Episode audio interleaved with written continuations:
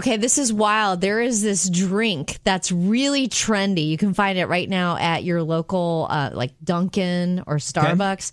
And this is wild. It can help treat depression. I am talking about green matcha tea. Apparently, there's a brand new study that determined that it can help treat depression because it activates the same networks in your brain as popular antidepressants. And then on top of it, you're getting all those antioxidants and all those feel good things that are great for your body at the hmm. same time. So I'm thinking maybe I need to try one of these things. I, I know green tea by itself, I don't do very well. I do Yeah. way better with peach green tea if I brew it hmm. at home. But maybe we should all be getting green matcha drinks next time we're hmm. out, and we'll we'll be in a great mood. So uh, Taylor was just sharing with us that green matcha tea apparently has all kinds of great health benefits and stuff for you. I have a question about all of these studies that come out about what does and doesn't have good health benefits. We're going to talk about that next. So it seems like every day there's another study coming out that says drink more green tea, drink less green tea, have a coffee. It's going to extend your life by seven years. Oh, by the way, if you drink too much coffee, you're cutting years off the end of your life. How do you know what to believe? But Here's what I would find interesting, Taylor. If you took all the studies that say, oh, you should get eight glasses of water every day, you should get three glasses of green tea, you should have one cup of coffee, you should have two glasses of red wine. Could you possibly humanly consume all of the stuff that they tell you to consume to live five years longer? Or would you constantly be doing nothing but drinking all these magical potions and peeing? And that's it. I'm sure you've seen uh, artists go to Las Vegas and do what they call a residency now. Yeah, it's I've kind heard of a of big deal. Like Adele did one, set a record for the ticket Celine price and stuff. Dion. Yeah, yeah, lots of people do it. U2 announced that they're going to do one. Let's talk about U2 and ticket prices next. Okay, so U2, they're going to do a residency in Las Vegas to like open some new auditorium to see concerts. Supposed to be like a state of the art kind of place and Uh-huh. stuff. And people are speculating how much tickets are going to cost because they haven't released it yet. Some people are even saying their the starting price is going to be like minimum five hundred bucks What? to go and see U2 at this fancy schmancy place in Las Vegas, right? So, um, and it got me to dig out. I saw U2 many, many years ago on the Joshua Tree tour. So this is back in like the Oh, eighties. cool. I dug out my ticket. And I had to scrimp and save for this. It was 19 bucks. Wow. My, how times have changed. I know, right? What would you say is one of the most intense moments of your life? Hmm. Marriage, birth of a baby, Those are good. Yeah. buying, a, buying a house. Yes, they just surveyed people and learned most of us say we have about 11 intense moments a year. So, what are the biggest? Getting a pet. That really is a big deal. A lot of times you have like many sleepless nights. Intensely happy. Yeah. yeah. Uh-huh. Uh, fa- falling in public. That's just part of my everyday life. uh, getting a promotion. Watching your team in a make or break game. Hmm. That stresses me out so much. A family feud. Getting married. Buying property. A breakup. And the number one most intense moment. Moving. Hmm, that That's a tough. lot. Oh, You know when you what? think I- about packing up all your stuff. I stuff. read the other day. You just triggered a thought here. Um, Do- Dostoev- Dostoevsky, I can't even say his name, said that the two biggest moments of our lives we have absolutely no control over. Birth and death. Yeah, isn't that crazy? I Hmm. Yeah. mean, when you think of it in that perspective, Makes sense. and then he goes and we spend the rest of our time in between pretending we're in control of something. I think everybody that's a follower of Jesus, we long for people who don't know him to know him, right? Because we want them to have the joy that we have, the hope that we have. And that's why uh, Taylor and I, we were both so excited about the He Gets Us campaign. Yeah, it's a nationwide campaign all about raising the respect and relevance of Jesus. I mean, they've got billboards, TV ads, and get this, Kev. I just learned He Gets Us is sponsoring family days at Major League Baseball games. How great is that, right? Now, if you want to get involved, they've created a fans community, and if you sign up sign up for it, you're going to get cool stuff like uh, prayer guides and Bible studies, all kinds of great stuff. All you have to do to sign up, by the way, is text the word fans to 70193. That's fans to 70193. I know Taylor, you you were one of the first people to sign up. Oh yeah, signed up right away, and uh, not only that, but you get exclusive updates on new ads, events, other exciting news related to the He Gets Us movement. And all you do is text the word "fans" to seven zero one nine three. So, have you had any weird animal encounters lately? I have five dogs. Every day is a weird animal encounter. Like, uh, not a domestic animal, I should say. So, I have an ongoing one with a bird, Okay. and I can't wait to tell you what's up. So, I've had an ongoing encounter with a wild animal. And uh, by the way, see if you can help me because I think there's definitely some kind of spiritual lesson Okay. in what this bird has been doing. So I get back to my car after work one day and I'm like, what is, oh, ugh, what is all that? And the bird had, you know, gotten bird poop on my car. And then I could tell by the way the the side mirror looked, I'm like, oh, the light bulb immediately came on. I think a bird saw himself in the mirror and started attacking himself.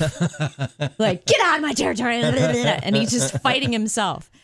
Well, yesterday, one of our coworkers caught it on video for me. She had arrived uh, at the ra- at the radio station, saw it happening, and then she said two hours later, so when she was leaving work, um, they were still doing it. And there was two birds, and it was almost like they were like, "We gotta protect our territory. Look at this guy. I'll attack him."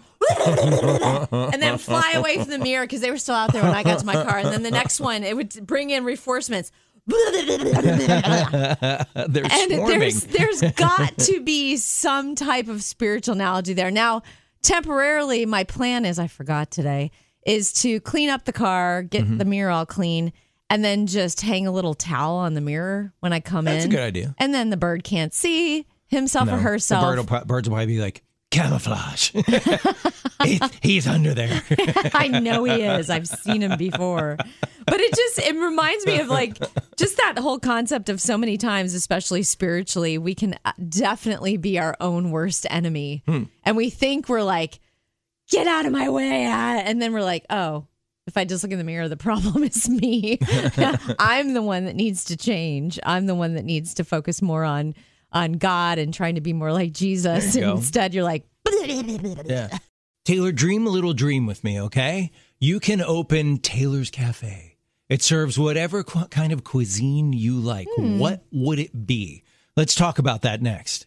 Okay, so the other day I was thinking, like, you know what? If this radio thing ever uh, didn't work out, I think I might like to open like Kev's Cafe. really? Yeah, yeah, yeah, yeah. We'd serve world's greatest coffee, of course, you know, like Buddy the Elf style.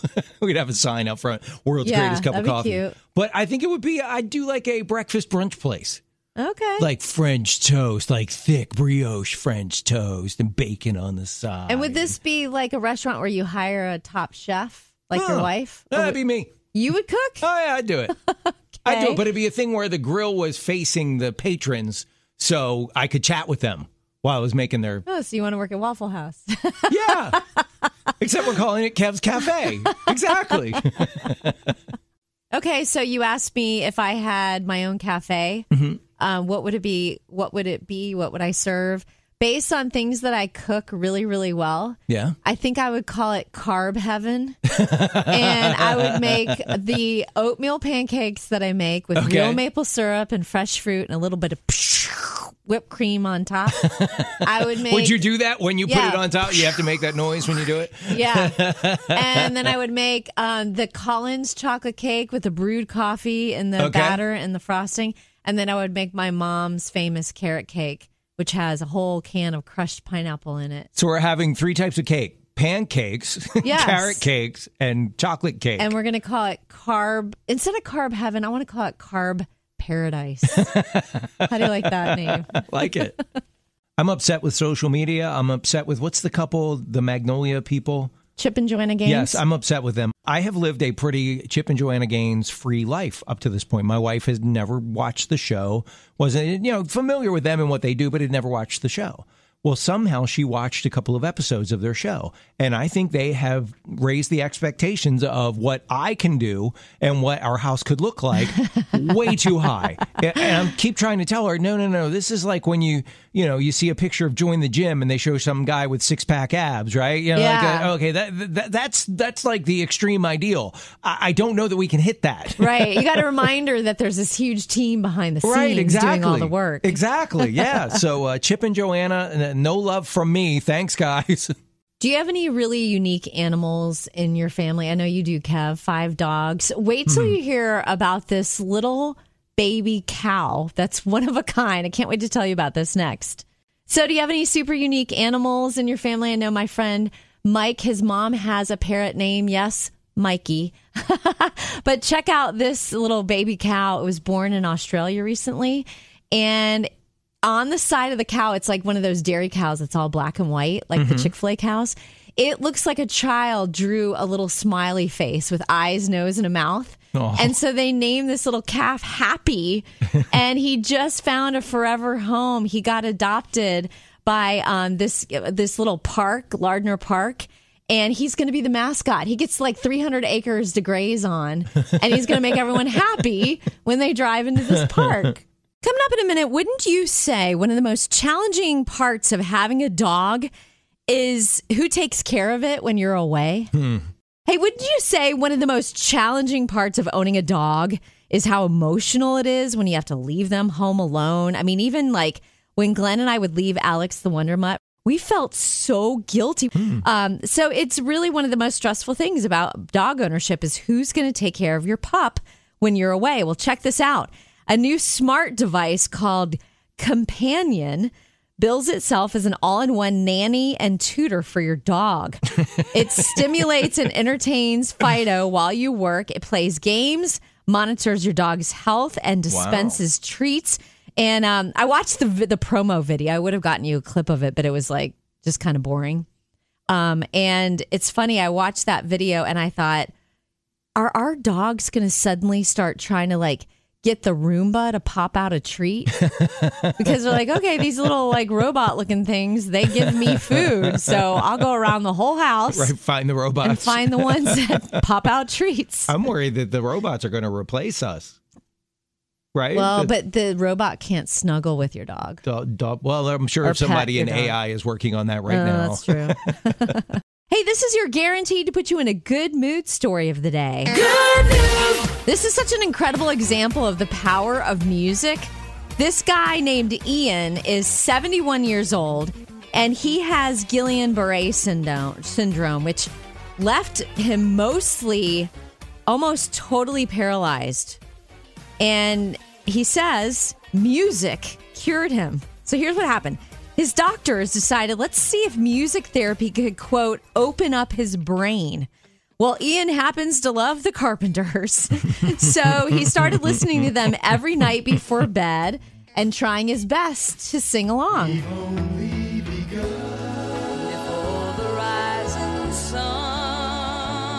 Well, guess what? I was gonna. That's not. I was gonna say. Wow, he sounds just like her. no, that was really the Carpenters. okay, I got it. Okay. Uh, listening to the Carpenters every night, singing along, it worked.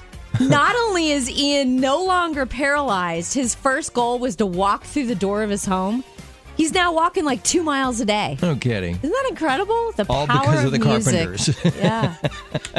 Wowzers. That's why birds suddenly appear. What's his name? Ian. Whenever Ian draws near. So I love hearing the story behind a song or a TV series or even how an actor or musician got their start. Mm-hmm. Um, I was watching this TV series where basically the whole world ends because of fungus. It's pretty fascinating. Wait, after COVID, you watched that for entertainment? I did. Okay. It was so good. and um, they showed this one scene was supposed to take place in the snow. And they get to this town in Canada Mm-hmm. and there's no snow. So they have to look for all these little snowdrifts and they trucked in like 30 dump trucks of snow and they had to like make it you look know like manicure it, make it look great. It snowed that night. Can you imagine those poor set designers, what they go through? One of my favorite parts of the show is when we get to check in with our producer, Griffin. You never know what's going to be going on in the life of a busy husband and dad of young Right. kids. And Right. he says he's got a bone to pick with the other parents in the neighborhood. They're making his life more difficult. All right, we'll find out what's going on next. so, Griff, you say the other parents in the neighborhood are making your life more difficult? Yes, on school nights, they're letting their kids just run around basically past the sun going down. Uh-oh. Where my kids are on a schedule, they are structured. These are kids they play with in the neighborhood. They're friends. they love playing with these kids after school, but at a certain time, my kids come Time in and go. have dinner, have piano practice, get showers. You know, it's time to go to bed. And they're do- do, hearing the um, giggles and Griff? screams. Yes. Griff, to get them to come in for piano practice, do you have that whistle like the dad in the sound of music? I might need that. So they've got major FOMO, even though they're seven and six. Yeah, we try to downplay it, but like my kids are literally in bed, and these other neighborhood kids are still running around, It's Screaming. like, how late do these kids stay up? Come on, get control of your kids, parents. like, this is ridiculous. yeah, those kids are probably telling your kids like, "Yeah, well, well, then we had pizza for dinner, and I watched The Late Show." Probably so. That would create so much trouble, especially this time of year as it stays lighter Right, longer right, and it's hard to get into bed as it is. Yeah, it's like can we just push through the next few weeks? Let's get done with school. Then once school's over, you know Then they, they can, can stay, stay out a little out later. play, But yeah. yeah, right now, come on. Taylor, you and your husband love to travel, right? Yes. Yeah. Okay. So do my wife and I. And uh, apparently, Americans do. And not only do they like to travel, they like to do it with their significant other. We're going to talk about that next. Okay. So they came out with a survey, Taylor, and three in five American couples say that a romantic vacation has saved their relationship. Wow. How about that? That's huh? fascinating. So keep on traveling, y'all. They're saying the top reasons that people like to go on vacations uh, with their better half. Uh, a sense of adventure, see places that you've never seen, experience something new. Um, but the biggest thing is quality and significant time with my significant other. Mm. That's really cool. How about that? That's pretty cool. So, Kev, you were saying that the number one reason husbands and wives love traveling together is just that that time alone, just the 2 of them. I can so empathize because we'll have this happen to us a lot. Um, I even had a friend reach out that I haven't seen in like ten years and say, "Oh, we want to travel with you and Glenn." And we've had family members say they want to travel with us and friends. And the reason they do is because they know Glenn does all the planning. Hmm. And we just had a friend do it the other night. Like she even said right in front of her husband, because he's not that into travel, she goes, well, if Taylor and Glenn want me to go along, I'm going to say, pack my bags and you handle the company business, babe. I'll be hmm. back. Hmm. And um, so we'll like talk about it, but it would change the dynamic of the trip so much because so much of our travel, you, you and Tracy are probably the same way, we make it up as we go. So if you suddenly had to compare notes with another two people or three people, like, hey, uh, is this okay if we eat here? And hey, what time do you want to meet for breakfast? It would really complicate it a Yeah, lot. yeah, yeah. Add in those other opinions. Yes.